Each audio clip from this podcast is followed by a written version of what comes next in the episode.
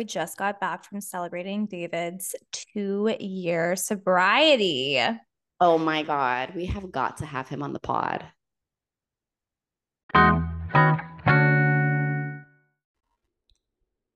Hello, guys, and welcome back to Figuring It Out with Grace and Kaylee. I am Kaylee, and Grace is not here right now because I had to jump on before the episode and just introduce this sweet, amazing, beautiful soul, David Mora. I have watched David go from the transformation of his life. He has been sober for two years, and this episode is so touching to me and so beautiful. He is so vulnerable and raw with y'all. There is nothing that he is not sharing he is an open book. And he went from being a hairdresser to going into rehab himself to becoming a sponsor and working for a recovery facility to, you know, work with his passion. And he loves what he does. And I just felt like I needed to give this introduction a more serious intro because I've seen his struggle, I've heard his struggle, and I've felt his struggle. And if any of you have a problem with addiction or have loved ones with addiction, this is a very, you know, hard and real and raw thing to deal with. And if any of you need help, David is the one to go to. He is an open book. He is the most genuine, beautiful person I know. And I am so excited for y'all to listen to episode 24. Welcome to Figuring It Out with Grace and Kaylee. We are figuring out addiction with David Mora. Dave, we really appreciate having you here and for sharing part of your story with us. Yeah, of course. I'm happy to be here we want to give our audience just a little intro of how uh, we know you and our, about our relationship. And then we want to dive deep into you if you're so comfortable with it. Um, so I actually met Dave from Kaylee. Kaylee and David have been friends. Um, I mean, I guess you guys can describe your friendship as best friendship or like whatever you want to call it. So Kaylee and I have obviously been best friends for majority of our lives. And then Kaylee brought in David and like they were best friends. And you know, it's incredibly uncomfortable when your best friend gets a new best friend. And that's really what happened here. So David kind of became like a frenemy. And we didn't not like each other, but we weren't like the best of buds. Would you say that's true? Yeah, I would say it was like low key. Like Kaylee, Kaylee would be like, "Oh, Grace is blah blah blah blah blah," and I'm like, "Oh, that's so cool! Can't wait to meet her." yeah, and take her down. Exactly. exactly. And it wasn't until our dear friend Kaylee got married, and then David and I were able to have a con- common enemy, and I won't share the details of that story for uh, the internet. That we really, really started to click. I feel like. Yeah, absolutely. So I would say, Kaylee, did you want to touch on your friendship as I? Yeah. So I first remember meeting Dave. Um, we both worked for the same car dealership and we had orientation on the same day. And I still remember like walking into the room and your face was just lit up and you're smiling and you shook my hand. And I, in my head, I was like, this is my new bestie. And I was so you, happy. I was literally thinking about this the other day. Remember when we were at that club um meeting oh that guy and and I checked my bank account. They had like four dollar shots. I checked my bank account. I have like six fifty, and you had like seven dollars. And you're like, yeah, I have I have money for another shot. And we like didn't get paid for like another week. We like literally, and then we got another shot. And we did it. And that was our life for a little bit. Let me preface that by that was your young 20s of which that took place. Um, but I think you hit the nail on the head, Kaylee. I think David, your light and your charisma is incredibly attractive and appealing to people, and that's remained consistent. So I'm just curious if you could share maybe like a little brief background of of your history or how you became you. Yeah, for sure. Um, and right back at you guys. Um, good energy attracts good energy, you know. Um, but so I I grew up um, in Phoenix, Arizona. So I'm not even from Texas. Um, I came out here when I was 24 to try to get sober, and I had lived in Texas like on and off. It was like my safe haven to like try to like okay, I I'm burning everything down in Arizona. Let me go to Texas to try to make it better. Um, and so I came out here for the final time when I was 24. Um, but yeah, I grew up in Phoenix. I grew up um, with six siblings and a single mom. My dad went to prison when I was like seven or eight. Um, and so my mom raised us by herself, um, strong woman. And, uh, and yeah, so like childhood was, was cool. You know, it was very like struggle oriented just because it's like when you're one of seven, um, you know, you kind of have to like start working and figuring everything out no pun intended.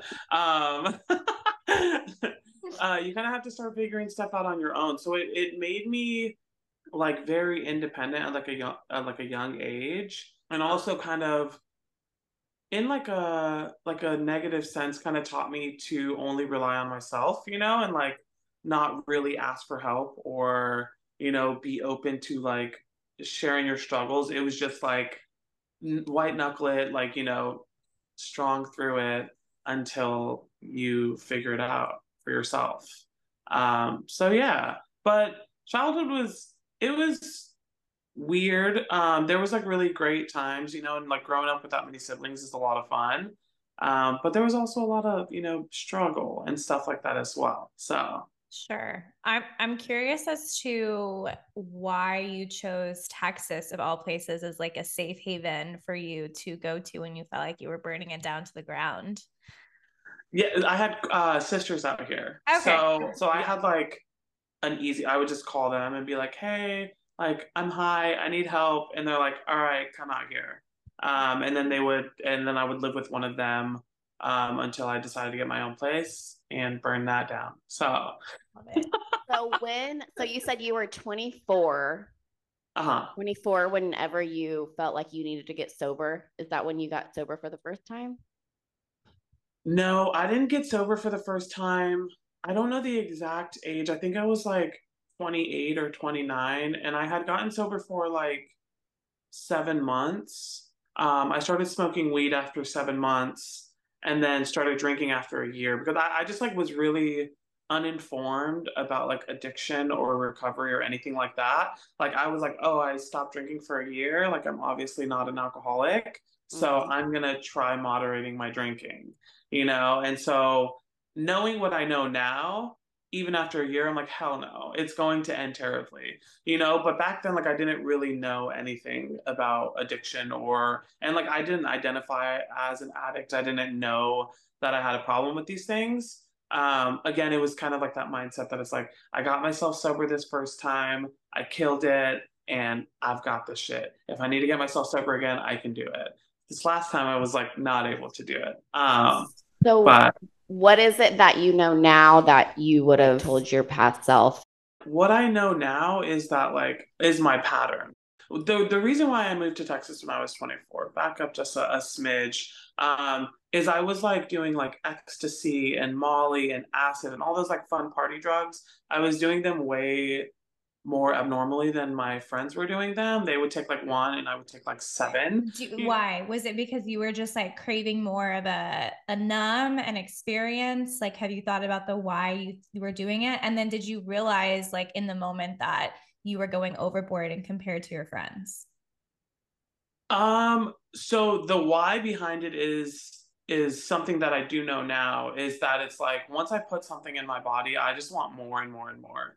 Um, the same with alcohol. I would always say like I'll go out drinking with my friends and then I would go home and finish getting drunk, you know, and I would just like drink until I blacked out. Um, and so the reason why is just because I like wanted more and more and more. Like it was just never enough. Even if I was like having a seizure on the floor of a rave, I was still like, I need more, you know? So there's just like no limit. And it's not even that like I was trying to get more high. It was just like the feeling is so great. Like I don't want it to go away.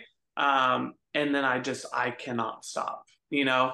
Um, and that's actually one of the identifiers for me as an addict. Um, so I think of that time of my life, uh, like early 20s, and that was like, that was normal, in my opinion. My environment was to be around a lot of people that were getting blackout wasted, myself included, and uh, you know recreational drugs, and maybe to not to the extent that you were using them, but it didn't feel normal. I mean, not normal. So in that time, was your headspace like? Did you have the recognition or the wherewithal to be like, this isn't normal, or did you feel like you were just like keeping up with everyone else?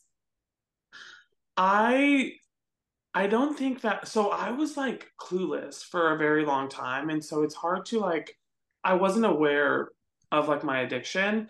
Um, my friends would all tell me though, like, yo, you're taking way too many, you know, and like I would be going into like psychosis at a rave and like thinking I was trapped in there and like all of this like really, really weird stuff. Um, and it was like my friends, for instance, they would take like a Molly and then they'd be like, oh, let's take another Molly but I'm already on like my fifth one. You know, I, I bought like 20 mollies to like sell at this music festival and just take a few for myself. I ended up taking all 20 in like a two day span, you know? So it was like, it, that's what I'm saying. Like, it wasn't on the level of my other friends. And like going to music festivals and raves, it was kind of like a space where I was like, oh, I can get fucked up here. Kind of like that mindset. Like, yeah. everyone's getting all messed up. Like, I can do that too. But like I said, like once I put it on my body, I'm like, I never want this to go away. Like I would be permanently like this if I could. And so it was just like, you know, take more and more and more and more until I overdid it. And I was like in panic and I had anxiety and like I was tripping out, you know, like it was just, it, it would get weird. When you woke up the next morning, how would you feel or like what would go through your head? If you could recall? First of all, I wouldn't sleep that night. Um, so, but like once like the smoke like blowed over, I mean, I would I would just think about when I was gonna do it again. You know, like and like I said, people are rolling and stuff like that. And at a music festival, you know, you have like the people that are like rolling and having fun, and then the people that are like rolling and like grinding their teeth and all of that stuff. Like that was me. So it's like, um, yeah, like I would I would just think like when am I going to get to go to that safe space again and use as much as I want? You know, numb out. Um, but friends started leaving me too. Like friends started being like, "Yo, it's so annoying to go out with you." You know, like um, one time we were at this music festival, and this was back in the day. Like you did not have service like at all. I know like some of the music festivals now they set up like phone towers and things like that. But like at this one you had no service. So my friends were like, "Hey, let's make a plan to meet back at the car at like 3 a.m. or something like that. And I ended up getting that was one of the nights where I took like the 20 pills. And um and I ended up not getting back to the car till five in the morning. My friends were like pissed. They were like, We're so tired. This is like the last day, like we want to go back to our hotel. And they were like really mad at me. So like people were starting to be like, yo, this is not cool. Like, yeah. you know. Um, and so that's when I would be like, damn, I've got to leave these friends, you know? Um, and I'm serious. It was like, it was sick. It was really, really sick. Um, I'm, I'm friends with them again now, but yeah, that was like my, that was my MO. It's like, cool, burned it down. Yeah. Let's find a new niche, you know? Yeah. How do you define addiction? A few ways that I uh, define addiction is like, once you put it in your body, you can't stop. Um, there's like no limit to how much you can do. Um, the second part is like it's they call it the obsession of the mind. This is all like cycle of addiction. Um, and so the second part is that it's like my mind, even though I know how terrible it is for me, still tells me that it's a good idea. You know, like and and like that'll fester in my mind. And even when I first got sober, you know, I was like, I want to do drugs. Like I want to, you know, like it never really goes away. And it's just this like thing in my mind that tells me time and time again that like it's going to be different. I can use like a normal person, um, even though I've proven that I can't. Um, also, part of the obsession of the mind is just like once I try to stop, like I can't stay stopped. You know, so like a normal person can say like, "Oh, I'm not going to drink for a week," you know, or a person can say like, "I'm going to go out and have two drinks and then go back home." Like I can't stay stopped uh, when I want to. Um, and then the third part is just like this is kind of getting into like AA territory, but it's just like they call it the spiritual malady. And it's just like, you know, you've had this these symptoms since you were younger, like just like this trauma and like this like feeling of hopelessness and despair and like just a disconnection spiritually. Um, and you know, that disconnection is why you seek out other modes to feel connected or feel better. Um, and then it just starts that whole cycle over again. Okay. Man. Okay. And then I also wanted you, if you could share, like, you don't have to go into the details, but the moment when you went to rehab this last time and you've completely changed your life, and I've seen it, and not to make this about me, but um, I had no idea. Like, just for our listeners to know, David's my best friend, and he's been my best friend since we met. And I had no idea. And I just, I woke up to a text that he was in treatment. And like, I had to feel, you know, like work through my feelings of like just having the guilt of like, God, you're one of your best friends is going through something and you had no idea. So, like, that was just just you know from an outside perspective of like even you know some of the closest people to you don't know the struggle you're going through. Um but just like in that moment what was the life change? Like what was the moment of like fuck this i'm getting clean um so to, to also touch on like that like i take full responsibility of that because i was such like a liar like living a double life, you know? And so it's like the way that I managed the pieces were like so strategic, you know? Like I would call out of work, I would say I was taking Adderall. I, you know, would like, like I said, I would go out drinking with everyone and everything would seem fine. And then I would go home, get blackout drunk. And then the next morning, just like punch through it and like, and just pretend everything was okay, you know? So it's like, that's I always tell people like that's not on them that they didn't know. Like I was just really good at hiding it. And that's like completely on me. Um, and something that I had to own up to too, you know, that is just like I was so fake, you know, and, and I was just like not truthful. Um, but again, it was like that kind of like, don't let anybody see you weak, you know, like don't let anybody yeah, I see also, you struggle yeah, I also don't even really see it as fake. I see it as you were hiding your demons, like we all do, you know, we're all have, and we're all learning to not do that. But I don't think, I like, I don't think you were just, I don't see it as you were dishonest with me. I see it as you were struggling. And yeah, it's, you know, it's, it, it's sad to think back at that, but like, well, it's human nature to hide what you're shameful of. Exactly. That's and what they so talk I never, about. I never see it like you were. Yeah, I never see it like you were dishonest. I just, I just know you were going through a lot. Yeah, yeah. I love using the word fake. By the way, I just think a fake ass bitch. Like, well, so it's, it's yeah. appropriate now, just considering how authentic you show up to everything you do and every relationship you have. So it, yeah. I guess it's like a fun way to view your transformation as like I went from Ken doll and now I'm David. You're still hot yeah. Ken, but you're you. Absolutely. So okay, give me the moment of you know the pivotal life change moment if you can recall back to that.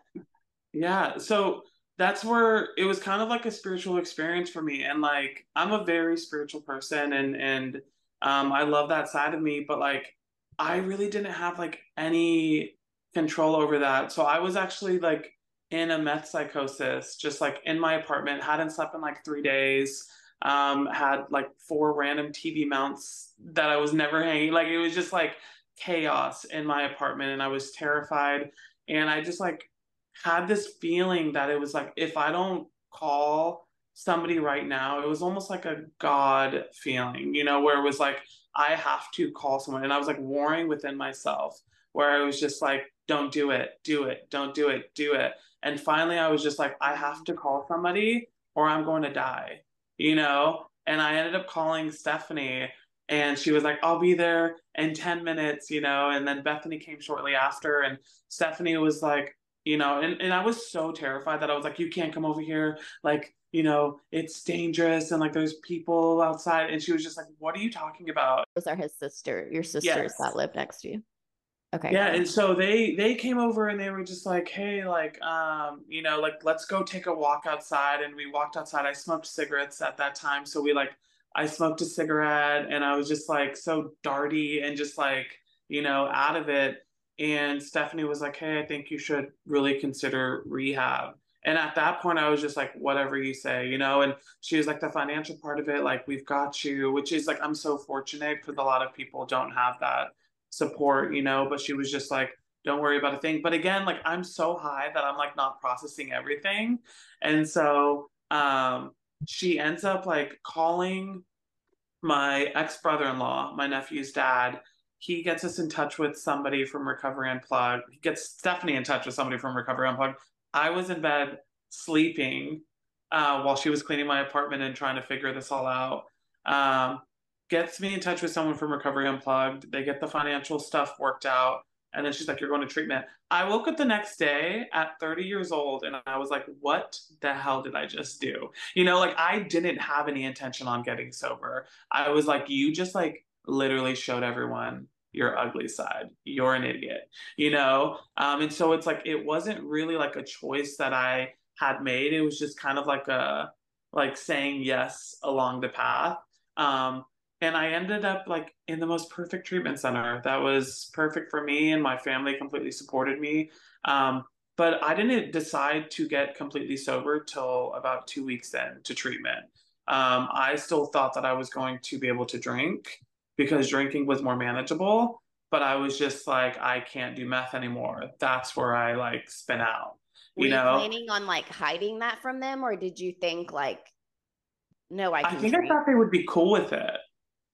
You know, like like society accepts alcohol. Yeah. But like Yeah. when when you when you tell them you're doing meth or heroin, they're like, you should probably stop, you know. But with alcohol, like, with alcohol, like nobody really tells you to stop, you know. And so that was kind of like like I said, it, it took me about two weeks to identify my pattern and be like, oh, it starts with alcohol, and I have a really unhealthy relationship with alcohol as well. Um, but I I never thought I had a problem because I had gotten myself sober, you know, and then I would be able to get like two days sober. And I was like, oh, like alcoholics can't do that. I was like, I don't drink in the morning. Um, I took a quiz, like, are you an alcoholic quiz?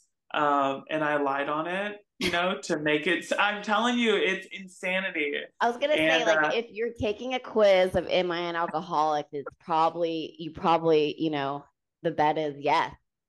Absolutely. Just Um, like have it there and then you start taking it and it just says yes. No it, it was like, you're just a heavy drinker. Keep going, girl. So that was kind of falls into my question. Do you think that people have a general misunderstanding of what addiction is? As in, do you believe that you meet a lot of people that are struggling with their relationships with substances, specifically alcohol, as you mentioned, because it's like wildly accepted in society, but like believe that their behavior is normal?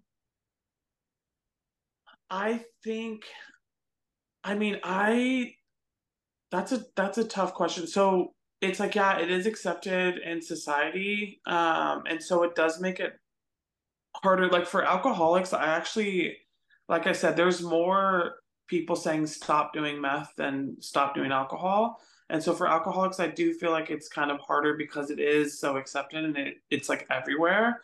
Um but I, I definitely think there are people out there like me, for instance, that just like don't know that they have a problem because either like, you know, they don't drink in the morning or they don't drink at work or, you know, things like that. Um, and that's where I kind of, when I work with somebody, when I like sponsor somebody or try to like help them to see their addiction, I always tell them like, hey, it's when you put it in your body, can you not stop?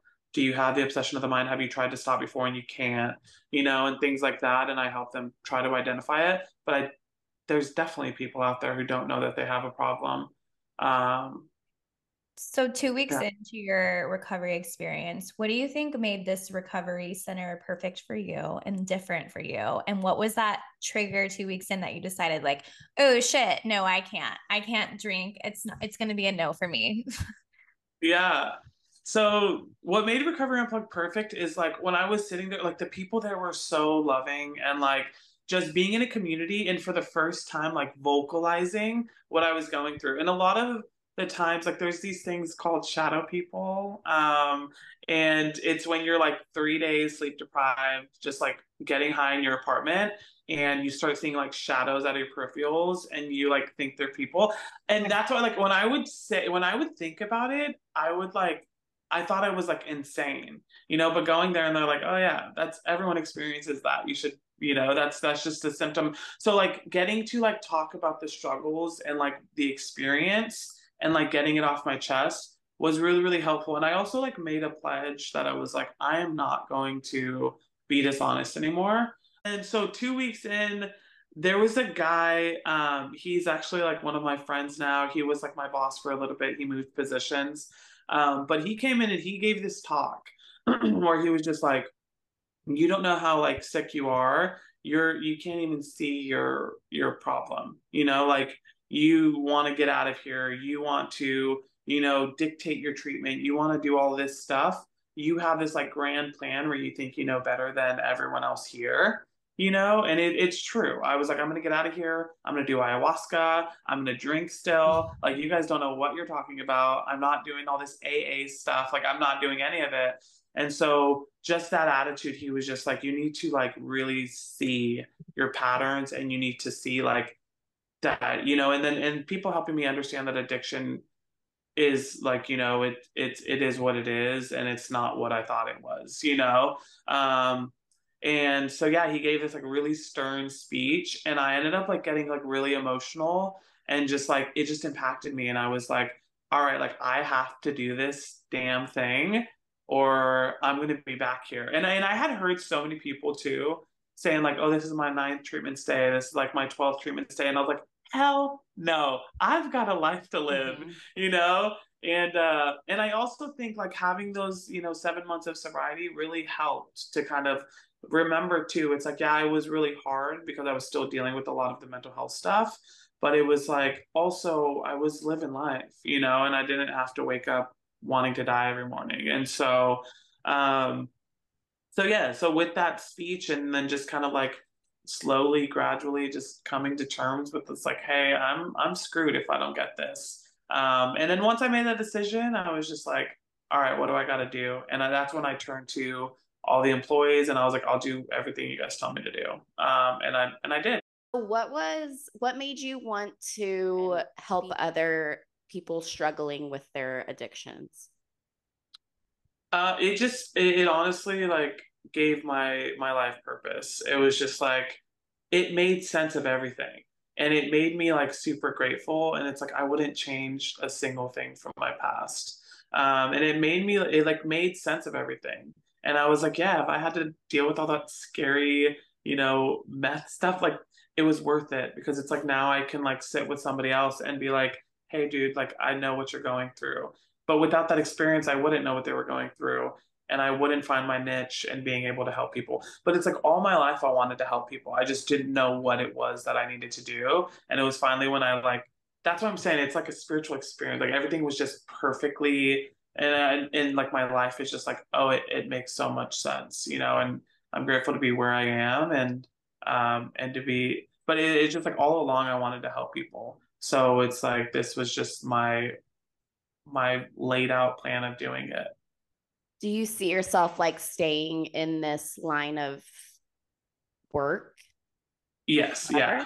Yeah. For sure. Yeah. That's awesome. I mean, and and I'm I'm a licensed cosmetologist as you guys know and um I love doing hair. Like it's it's a lot of fun, but like nothing like it didn't light my soul on fire like helping someone else you know like driving to somebody that was like getting high a couple hours away and like bringing them into treatment and like seeing them change their life like nothing lit me up like that and that's when i was like i need to work in treatment because i want that feeling for the rest of my life you know being able to to help people that is fucking amazing like yeah. i love hearing your story is like truly inspiring, Dave. Wow. Thank you. I'm gonna cry. what is David, what's your routine like? Like what are some practices that you've built into your day-to-day that allow you to remain focused and clear and help other people?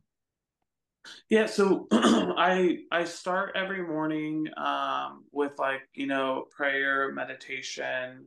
Um, I don't do a to do list. uh, I'm completely honest. You know, when I first got sober, my schedule was way more solid um, because I really wanted to solidify everything. So I mean, it it wavers like in and out. You know, sometimes I'll just do a prayer and I'll get out of out of the house. You know, sometimes I'll have time for a meditation. Um, I try to do a to-do list if I've got too much on my plate. And I'll say like, okay, like I need to sit down and just like write out everything I have to do for the day. Um, and then yeah, it, it at night I do like a nightly. I kind of recap um, where I was not cool during the day, if you will, um, and you know make amends where I need to make amends. You know, pray about the stuff that um, I'm struggling with and things like that. Um, and but when I first got sober, I mean, Grace, you know firsthand, we swam every day, you know, and I was like, that was a huge part of my recovery was like getting out and, you know, getting active and um and swimming. And I, I go to meeting I, I would go to a meeting like four or five times um a week. Now it's like one to two. Um but those are just some things that I'm I, I just make sure that I stay in the thick of recovery because once I start like venturing off with the people doing the stuff I used to do, I'm like, oh, their life seems cool, you know?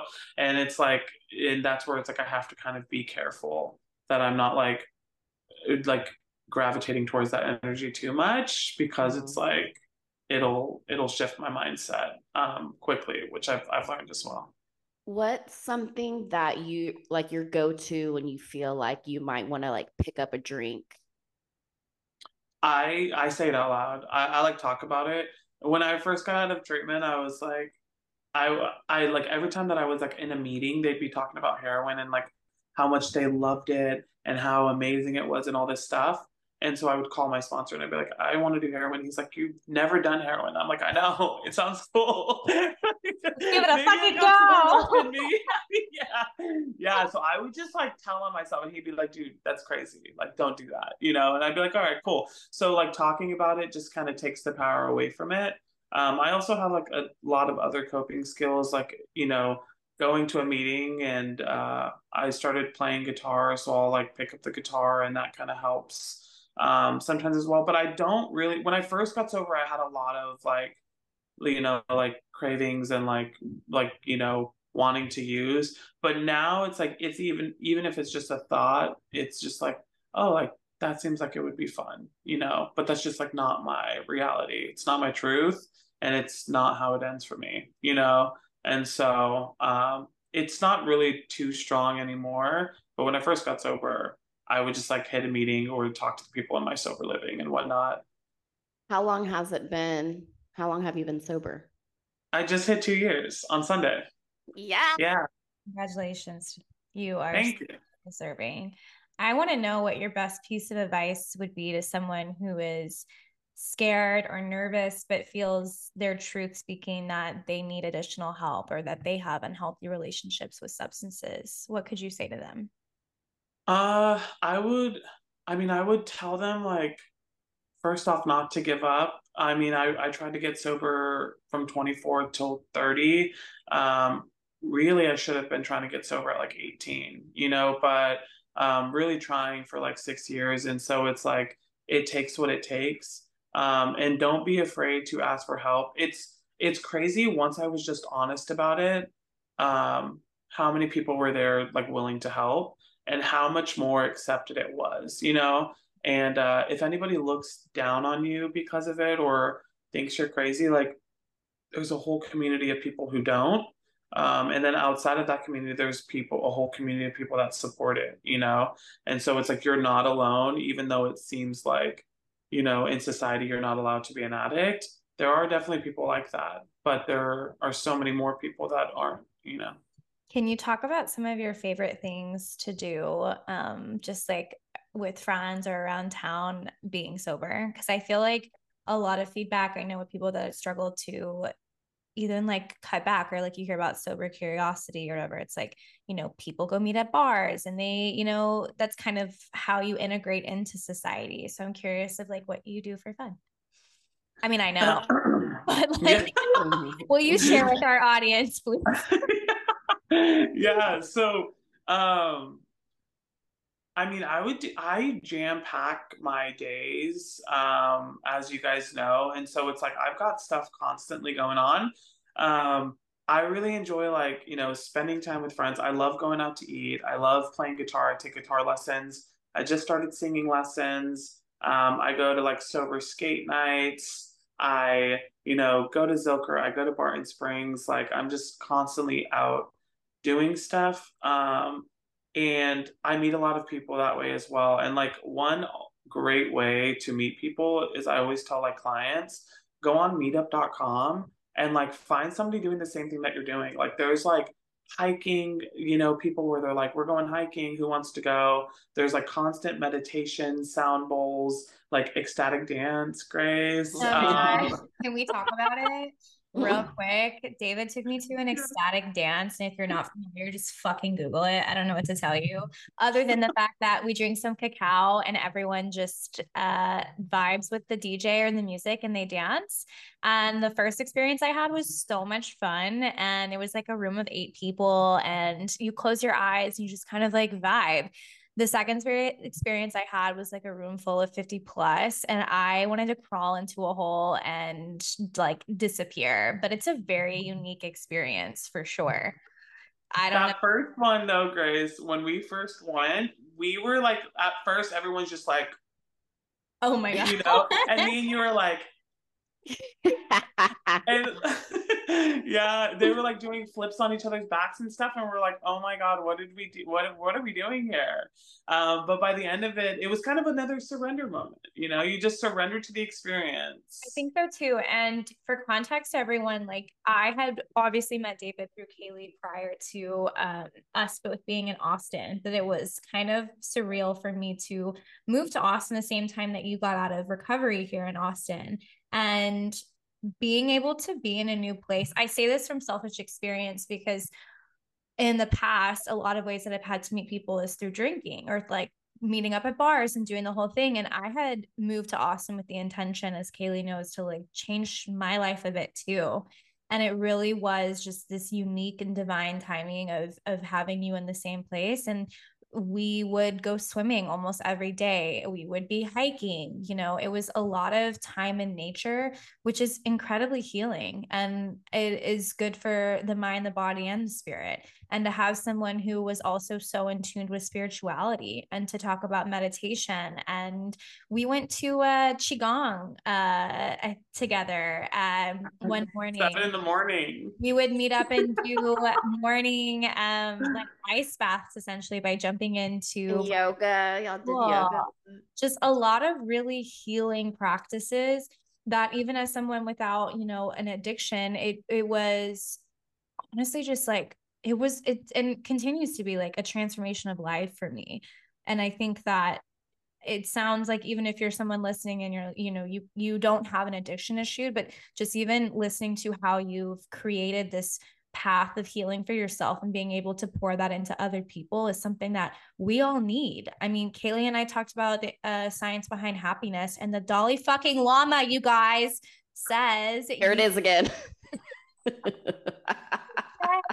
you really your purpose in mission in life is to be a part of a community and really help other people and i think you're a walking living fucking example of that and i'll stop my tangent now because that i got it off my chest um speaking of health though and like doing good things for yourself why did you decide to become a vegan? Because this I, bitch is a vegan now. Me and david used to go ham on some chicken wings. Yeah, I've been vegan for like over three years now. Um, and the reason why I did it, so it's kind of a, a long story that I'll, I'll shorten up, but like I was just super into like meditating and I was like really like on this like journey. That's the same time frame when I did ayahuasca. And I was just like really trying to, like, you know, trying to like figure out my spirituality and just like I think I turned a blind eye to like eating animals for so long, even though like deep down inside I did not feel like it was right, you know? Um, and I just like look at every living being as like beautiful. It wasn't sitting well with me. And I had watched this TED talk when I was actually drunk one time. And this guy was talking about like the genetic makeup of our bodies and how our intestines are actually designed like an herbivore's and um, you know our teeth are designed for an herbivores the way that our jaw moves when we chew is like an herbivore so it's like we're actually supposed to be herbivores you know and and um, i don't know how true any of that stuff is but it definitely like made an impact on me um, and so i was like meditating one time and I, I also had this friend that was vegan in cosmetology school um, and she was just like, yeah, it's not hard at all. And I was already like kind of curious about it and like willing to kind of make that move. Um, and so I was just like meditating. And one day I was like, I'm to, I'm to change my diet. Like, I'm just to change the way that I eat. Um, and I ended up going vegetarian first. And I was vegetarian for three weeks. Um, and then I was just like, I like to make things hard on myself. So I was like, this isn't, this isn't enough of a sacrifice you know like this is i'm still eating cheese and cheesecake and i didn't really know a lot of the information around veganism and like animal cruelty and stuff like that besides like the basic stuff that like most of us know um and so i i didn't watch any documentaries purposely until i was a month into it because i felt like all my friends were like watching a documentary and going vegan for like two weeks yeah. and then falling off you know? And so i didn't want anything to persuade me. Um, and so I, I stayed vegan for a month and i was like now let's dive into like the research of it. And mm-hmm. then once i like did the research of like how environmentally it's better um, for our bodies it's better and just like for the animals like the animal cruelty is is so sad um so initially that was the reason but once i realized that it's like oh all around it's just it's better to be vegan I was like, cool, I'll I'll rock with this for the rest of my life. And um, I've been vegan ever since. I do miss chicken wings though, Kaylee, so freaking much. I don't I tell people this all the time. I'm like, I used to eat chicken wings like two times a week. Like every I would be at like a fancy steakhouse and I'd be like chicken wings. I'm getting the chicken wings. I was obsessed with chicken wings. Um and I think I when I worked at a pizzeria when I was like 14, that was my first job and I would just eat chicken wings all day. Um, and so every kind of flavor, you name it. And so I think that's where I, I, you know, started my love for chicken wings. And I still try to find like mock chicken wings that kind of do the trick. Um, and and I get the question a lot too. It's like, well, if you like if you like it so much, like why don't you just like eat? Like if if vegans like the taste of meat so much, why don't they just eat meat? And I'm like, because it kills an animal. I I, I loved meat. I loved yeah. the taste of it. I loved everything about it. But it's just like I, it just didn't line up with the way that I felt inside towards like other living beings. Yeah. Plug to my favorite vegan um, food blogger at No Meat Disco. He makes some bomb ass uh, vegan recipes that are easy to follow and share. So, yum. Yum. We love yummy food. We love a yum food. If you could leave our audience with your favorite book, intention, meditation, or advice in your own words, what would that be? I don't really like, I don't read a ton. I'm more of like a podcast listener in my free time. Um, also, books are like shows to me. I will finish a book in a night and stay up till like five in the morning. Mm. Um, and so, but the the most impactful book, call me childish, but it was the Harry Potter book. I don't think I've ever been so emotionally invested. I cried for like the entire seventh book. I was just like, this is too Shit, much for me. It's so big though. I I know. I know, and I finished it in like three days. I had to put it down multiple times because my sister was like, "You're you're crying hysterically and i'm like dumbledore though like you know did you know that they actually sold some rights to HBO and they're going to be making a TV show based off of the books that are supposed to include intensely more detail than the movies because they'll be ah. able to fragment it into shows. So for someone like Kaylee who's like, "Oh my god, that book is too big." Well, bitch, you're getting a TV show. So. Fuck yeah! Getting a whole show. I know. My friend told me about that the other day. I haven't heard Hell such yeah. Yeah, I'm really. Um, my favorite meditation, though, one of so I have two people that I uh, that are my go tos. So Sarah Blondin, um, she's on Insight Timer, and her meditations just make you feel so good. Like she, her voice is like she goes on there and she says, "Hello, dear ones," you know, and it's just like Aww. so. it's Love like, that. all right, it's Love a it. wrap. I feel peace. Yeah. I feel at ease.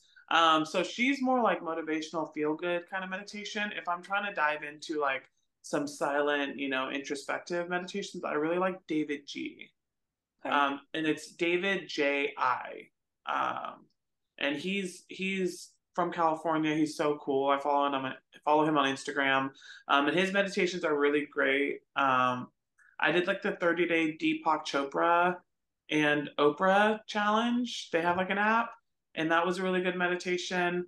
Um, so those are some of my go-to. But I also really just enjoy like a silent meditation. Mm-hmm. Um, because a lot of times too, I get so wrapped up in finding the perfect meditation that I'm just like, what am I after? I don't even know. Like, let's just sit here, you know? And so silent meditation is kind of where I get to like truly connect within. That's why I like David Ji too, because he'll like walk you through the meditations and then it'll just go silent and he'll give you time to like silent meditate, you know? So he kind of guides you into that as well. Uh, but yeah, those are my go tos. Oh, thank you for sharing.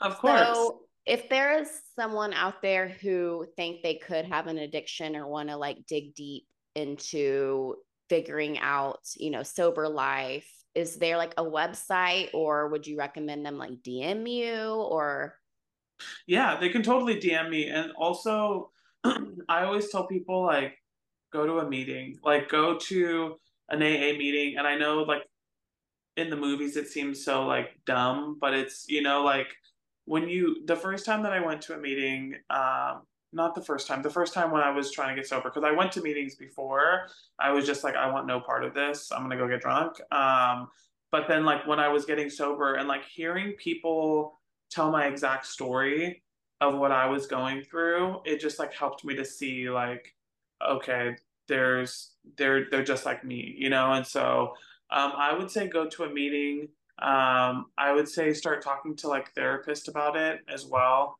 um, and trying to like let them guide you because they're all connected with you know things that can help and they're very aware of you know addiction issues and things like that. And so um, yeah, therapy. If you can't afford therapy, AA is free. Um, and yeah, DM me or you know just uh, just talk to some people that you know that are sober. How do you find an AA meeting? You just like Google AA meeting near me? Yeah, yeah, okay. for sure. Okay. There's like a there's a website. It's like I don't know the website, but I think it's like AA.org or something like that. There's also an app that you can get on your phone. It's called Meeting Guide. Um, and you can download that app. It's like a cir- a blue circle with a chair on it, and um, you can look up all the meetings near you. Sometimes, if I'm traveling out of state, um, say that I'm going to like New York, um, I'll use the meeting guide app to plan which meetings I want to go to while I'm there um, because I can filter the location and all of that stuff. So I think the app is easier than the website, but yeah, mm-hmm. you can definitely check on the website as well. Do you have okay, to awesome. share at a meeting or can you just like sit and not talk? No, you can totally sit and not talk. And some of the meetings will call on you, which gives me the most anxiety because I'm just like, is it going to happen? You know? And like so being at I, school. I yeah. don't personally like that. If you're ever in that situation, though, I have a friend who left a meeting because they called on people and they thought they were going to get called on. Um, you can always say, like, I'm just listening today. And then um, you just say, like, I'm David, I'm an alcoholic, I'm just listening. And then they'll move on. So cool. you don't have to share ever. Okay. Love that. Ah, well, thank you, Dave. Thank you so much for coming and sharing. I feel like you've dropped so many nuggets on honestly a lot of really good information for anyone that's struggling or anyone that just wants to like be the best version of themselves and thank you for sharing your tips and tricks and a little bit about yourself with our audience today seriously yeah. i'm so happy to have had david on because he is such a special person to me i don't I'm a Taurus, so I don't let a lot of people in, and this motherfucker is here to stay. So yes, ma'am. Figs, baby. Yes. So and thank you guys for having me on, and like I'm just so proud of everything that you guys are doing, and like everything that you guys are accomplishing in your life. Like Kaylee with your fitness, and Grace with like your. No one knows how to oh, congratulate you... me. you haven't announced it to the pod yet. I haven't. I'm bleeping that out. I'm, I'm gonna say oh, I'm gonna bleep okay. that out. I know that's why I was kind of filtering what I was oh, saying. okay, okay, okay. Yeah, yeah, yeah. I'm gonna got you, bleep it out, and then they're not If anyone know knows how to talking keep a secret with evasiveness, it's- no, uh, no, but yeah, just like everything that you guys are accomplishing in like the podcast and like, and you guys are are such special people as well, and like I couldn't imagine any stronger people in my life than you guys. And um, just to let the the audience knows, Kaylee and Grace don't get invited to my friend's birthday dinner; they get invited to the family one for a reason. So, It is I love you honestly the truest honor. So, um, thank you. Love I'm you, sorry to the rest of your friends that thought they were cool. You guys are all right.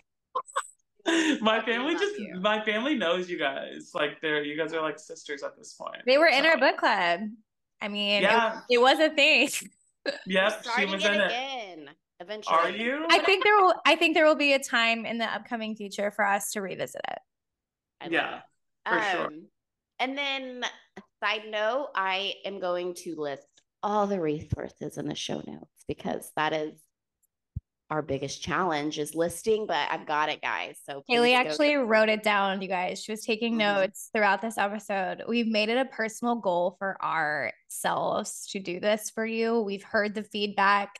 We're getting better. So thank you, Kaylee, Yeah. for taking it on. Yeah. And thank you guys for listening. Thank you, Dave, for being here. And we will see y'all Wednesday. See you guys next week. Bye. bye y'all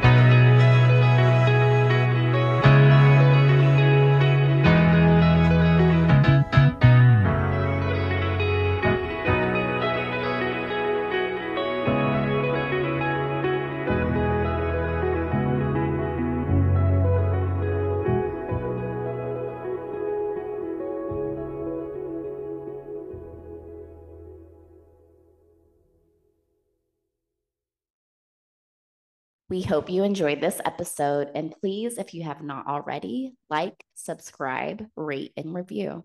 You can also watch the full episode on YouTube at figuring it out underscore GK.